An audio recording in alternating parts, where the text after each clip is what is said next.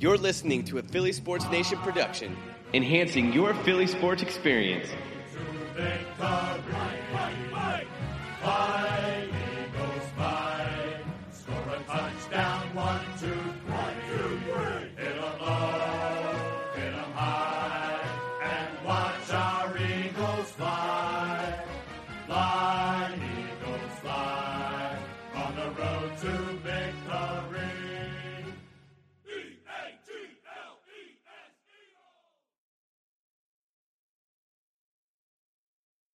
What's going on, Eagles Nation? Welcome to the latest Birds Banter podcast, presented to you by PHL Sports Nation and sponsored by Anchor. My name is Matt Loopy, and I'm joined by Logan Banker and Sean McMenamin. We are members of PHL Eagles Nation, enhancing your Eagles fan experience and keeping you up to date on all things Eagles. With the draft just around the corner, we're here to tell you that the Eagles are going to draft either an offensive lineman or a defensive lineman in the first round. I know there's a lot of needs and a lot of players that have been meeting with the Eagles in the past with uh, at the defensive back position, wide receiver, running back. Maybe uh, they've had interest in linebackers, but we're here to tell you that their first pick is going to be on the line. Sean, why do you think they're going to do that? Yeah, so first I want to talk about kind of a philosophy of picking on the lines. So a big reason for this, I think the trenches are one of the most important parts of the game, if not the most important part, because you've seen throughout the years a great offensive line leads to success, whether it be in the running game or the passing game. And then on the defensive end, it can lead to many sacks, turnovers, which then convert to points on the offense. And I think it's really essential that the Eagles build great offensive and defensive lines for the future since it leads to much success, as I just noted. And an example of that was when the Eagles won the Super Bowl two years ago, and they had a very successful offensive line, which led to, which they led to many touchdowns with great blocking. And then on the defensive end, they forced lots of sacks and turnovers, which led to points on the offensive side. And depth at this position is very important during a long season due to the wear and tear that the players experience at those positions. And I think we can really solidify our both our offensive and defensive line for many years to come through this draft, especially this year, as it's a loaded draft for defensive linemen. Yeah, um, those are all great points there. We obviously see that the Eagles prioritize their lines the most uh, on the team. They invest their most money in there and kind of build the offense and defense out from the lines. And rightfully so, the games are won on the lines. If you can't control the offensive line, you're going to have a rough day on offense. And if you can't control the defensive line, an offense is going to tear you apart. It sets the tone for the entire team and they want to make sure that they have quality and depth all around on both sides of the ball, especially on those lines, because Eagles like to rotate players. They have players that are special specialties in a certain type of package or a certain type of situation, and um, I really think that they're going to add. The rich are going to get richer and um, add to those strong offensive and defensive lines. Yeah, I'm going. Uh, I'm going to give another example of uh, why the lines are important. So the game that ended the Eagles season last year in New Orleans is honestly a perfect example as to why the lines always need to be prioritized. First, we saw Brandon Brooks go down with the torn Achilles, and then the Eagles didn't really have much of an answer at right guard, um, which caused the offense to struggle a lot. Foles was constantly under duress, and he was missing throws, so kind of just threw the entire tempo of the offense off. And then uh, on defense, we saw Fletcher Cox get hurt, and all of a sudden Drew Brees had pretty much all day to throw, and the defense was just getting torn apart after doing a pretty good job uh, limiting the Saints in every facet of the game. And then just losing those two players alone was arguably a thing that single-handedly ended the Eagles' season and potentially stopped them from making uh, consecutive Super Bowl appearances. So um, when the Eagles are on the clock to start the draft, it should definitely be expected for them to focus on the lines because you really want to be able to avoid situations like that. You want to be able to trust guys that uh, you're putting on the field just in case someone does get hurt. And then um, in that situation, it allows the team to succeed. Whereas in New Orleans uh, to end the season and kind of just burn the team to the ground at the end. Yeah, obviously depth depth is very important, and um, the Eagles don't really have a starter need for any of the positions across the board. With Jason Peters coming back, the left tackle got re-solidified. Um, Brandon Brooks might miss some time for the start of the season with that Achilles, like Logan just said, but the starters are kind of set, so they're just looking for depth and guys that they can rotate in, and in the event of injury, put that player in. Uh, and Logan's going to give us a few names after this ad.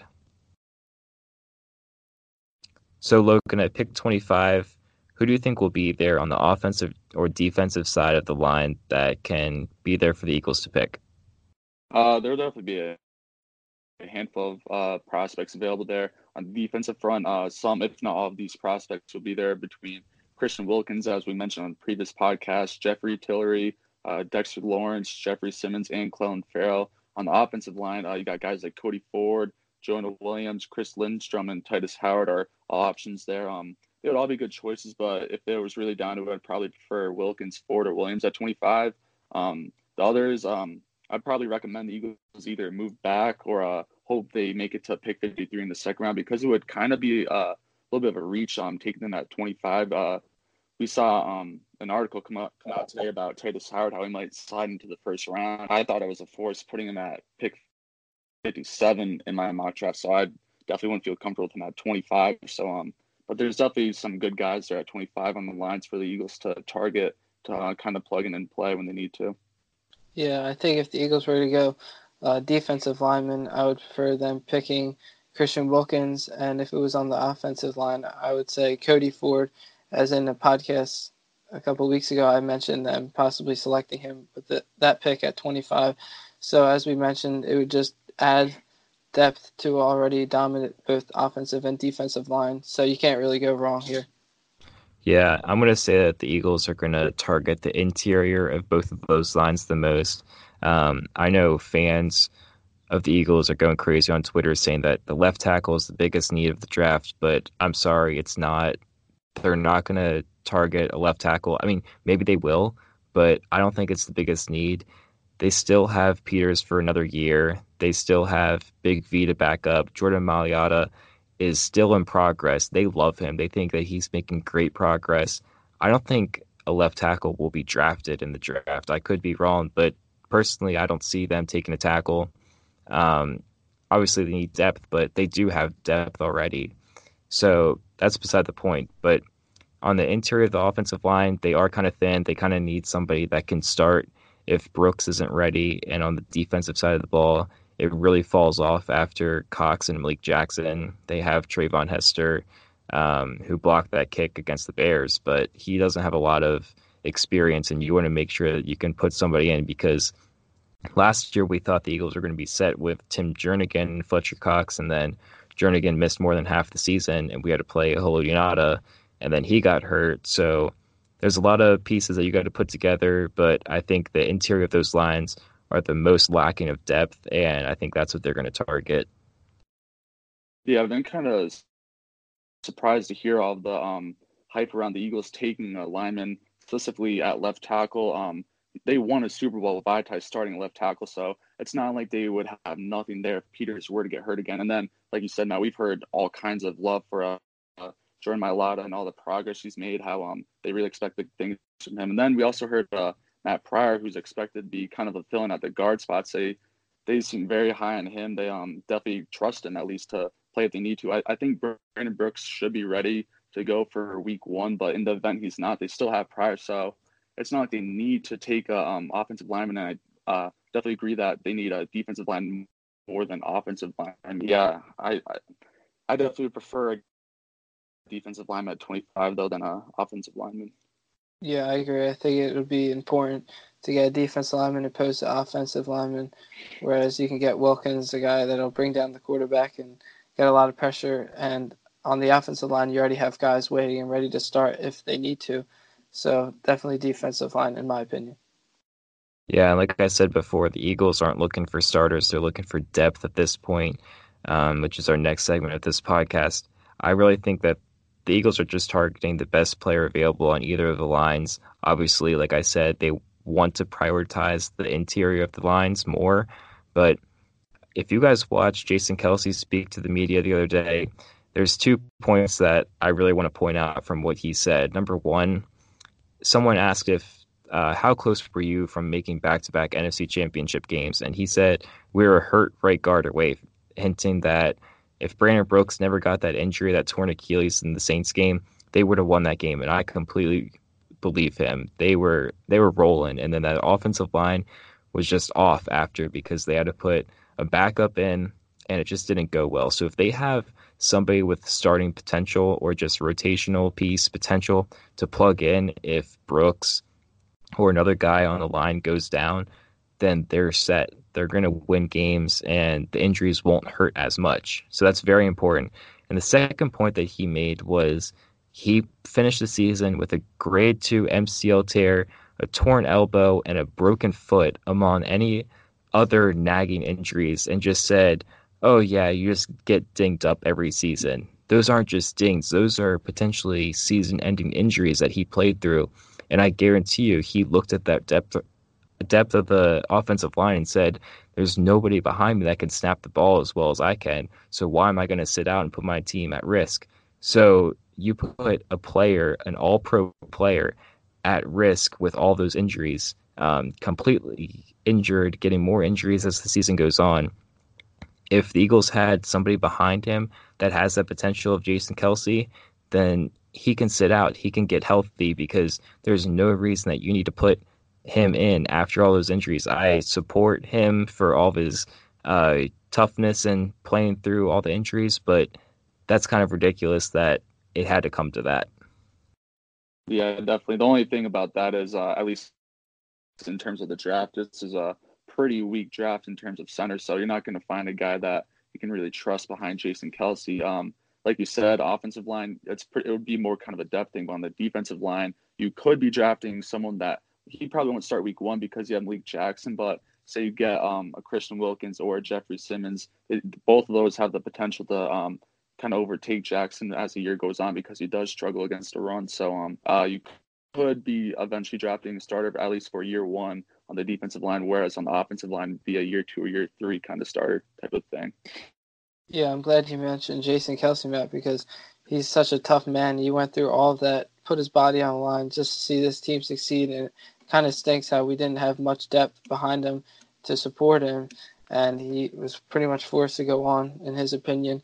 So it's definitely crucial that we draft either offensive or defensive lineman in this draft. And the next point that we'll be talking about is whether the Eagles should trade up or down, and if it's a possibility. In my opinion, I think it is a possibility, as it pretty much happens often in NFL drafts over the past few years and the Eagles will look to do so if need be. And if there is a player on the Eagles' big board that has fallen more than they had anticipated, I think Howie Roseman will definitely pounce on that opportunity and snag that player. And I would really like to see the Eagles trade up in possibly the second or third rounds, especially if that player feels a drastic need on the roster and they can pick him up. And it'll just be interesting to see how this plays out but here's hoping that the Eagles will put themselves in the best possible scenario where they can draft most, if not all, of their draft targets this coming. Yeah, I would believe that the Eagles are more likely to trade up than down because they have those two second round picks that would be used as ammo. They could use one to trade up. Um, if a guy slides, like this podcast is just for talking about offensive defensive linemen. So obviously we're firm believers in that they will take one of those position um, in the first round. So, if, say a guy like Ed Oliver that I'm very high on, I've talked about a lot, falls to the teens, I think they'll make their move for him then. And something that Joe Douglas said that I want to point out is he has a philosophy that uh, he goes by, and he's, it says, a luxury pick now may be a necessity tomorrow. And he's saying that obviously a pick this applies if they stay there too, but trading up if they have somebody there that's a luxury Ed Oliver falls to say like 14 and they have the chance to trade up for him just using one second round pick and their first round pick, then that's perfect. Like you have to pounce on that right now because couple weeks into the season, Malik Jackson might go down and you have nobody there. So you kind of have to take advantage of all those situations and plan for the future, not just uh, who's going to fall to you. You got to look around and see who's in front, who's below, and see who's going to be best to put your team into the situation that you want to be in. Yeah, I've seen a, a lot of mixed signals in terms of trading up or trading down, but it's kind of to be expected this close to the draft. I've seen Howie say that he isn't as worried about youth this year, so he could package some picks to move up in the draft, uh, which would lessen the team with picks, but they'd definitely get better talent. I've also seen the reporters mention that the Eagles might be open open for business to move back. I honestly don't see the point of moving back unless the Eagles feel that late first round talent is similar to the second round talent, but that kind of depends if someone falls from that 50 or uh, 25 or not. Um, I would be all right if the Eagles moved up a few spots to ensure they get Christian Wilkins, or if they trade up into the top 15 if uh, uh, excuse me, Ed Oliver falls.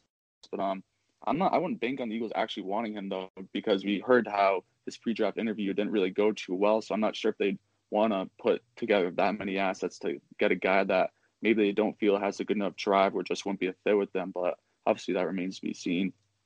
Yeah, I think it's safe to say that Howie Roseman will do whatever is needed to put the team in the best possible position in the 2019 draft, and I think he'll get the make the best moves, whether it be trading up or down, and draft a player he really wants for this upcoming season. Yeah, we just got to see what they do. Obviously, it's going to be interesting. Last year, um, we're all waiting up, I assume, at pick number 32 to see if what they would do when they eventually trade out. Obviously, it paid off getting that second second round pick this year, but um, crazy things do happen. You never know what's going to happen. We might all be waiting for 25 and they just trade out of the first round again. But um, just something we we got to stay tuned for. And there's a lot of rumors, but we won't know until next Thursday. Thank you all for tuning in. If you have any thoughts on our discussions today, send us a tweet at Birds Banter on Twitter and let us know who you think the Eagles will take in the first round. Be sure to tune in next time for more Birds Banter. Go Birds. Go Birds.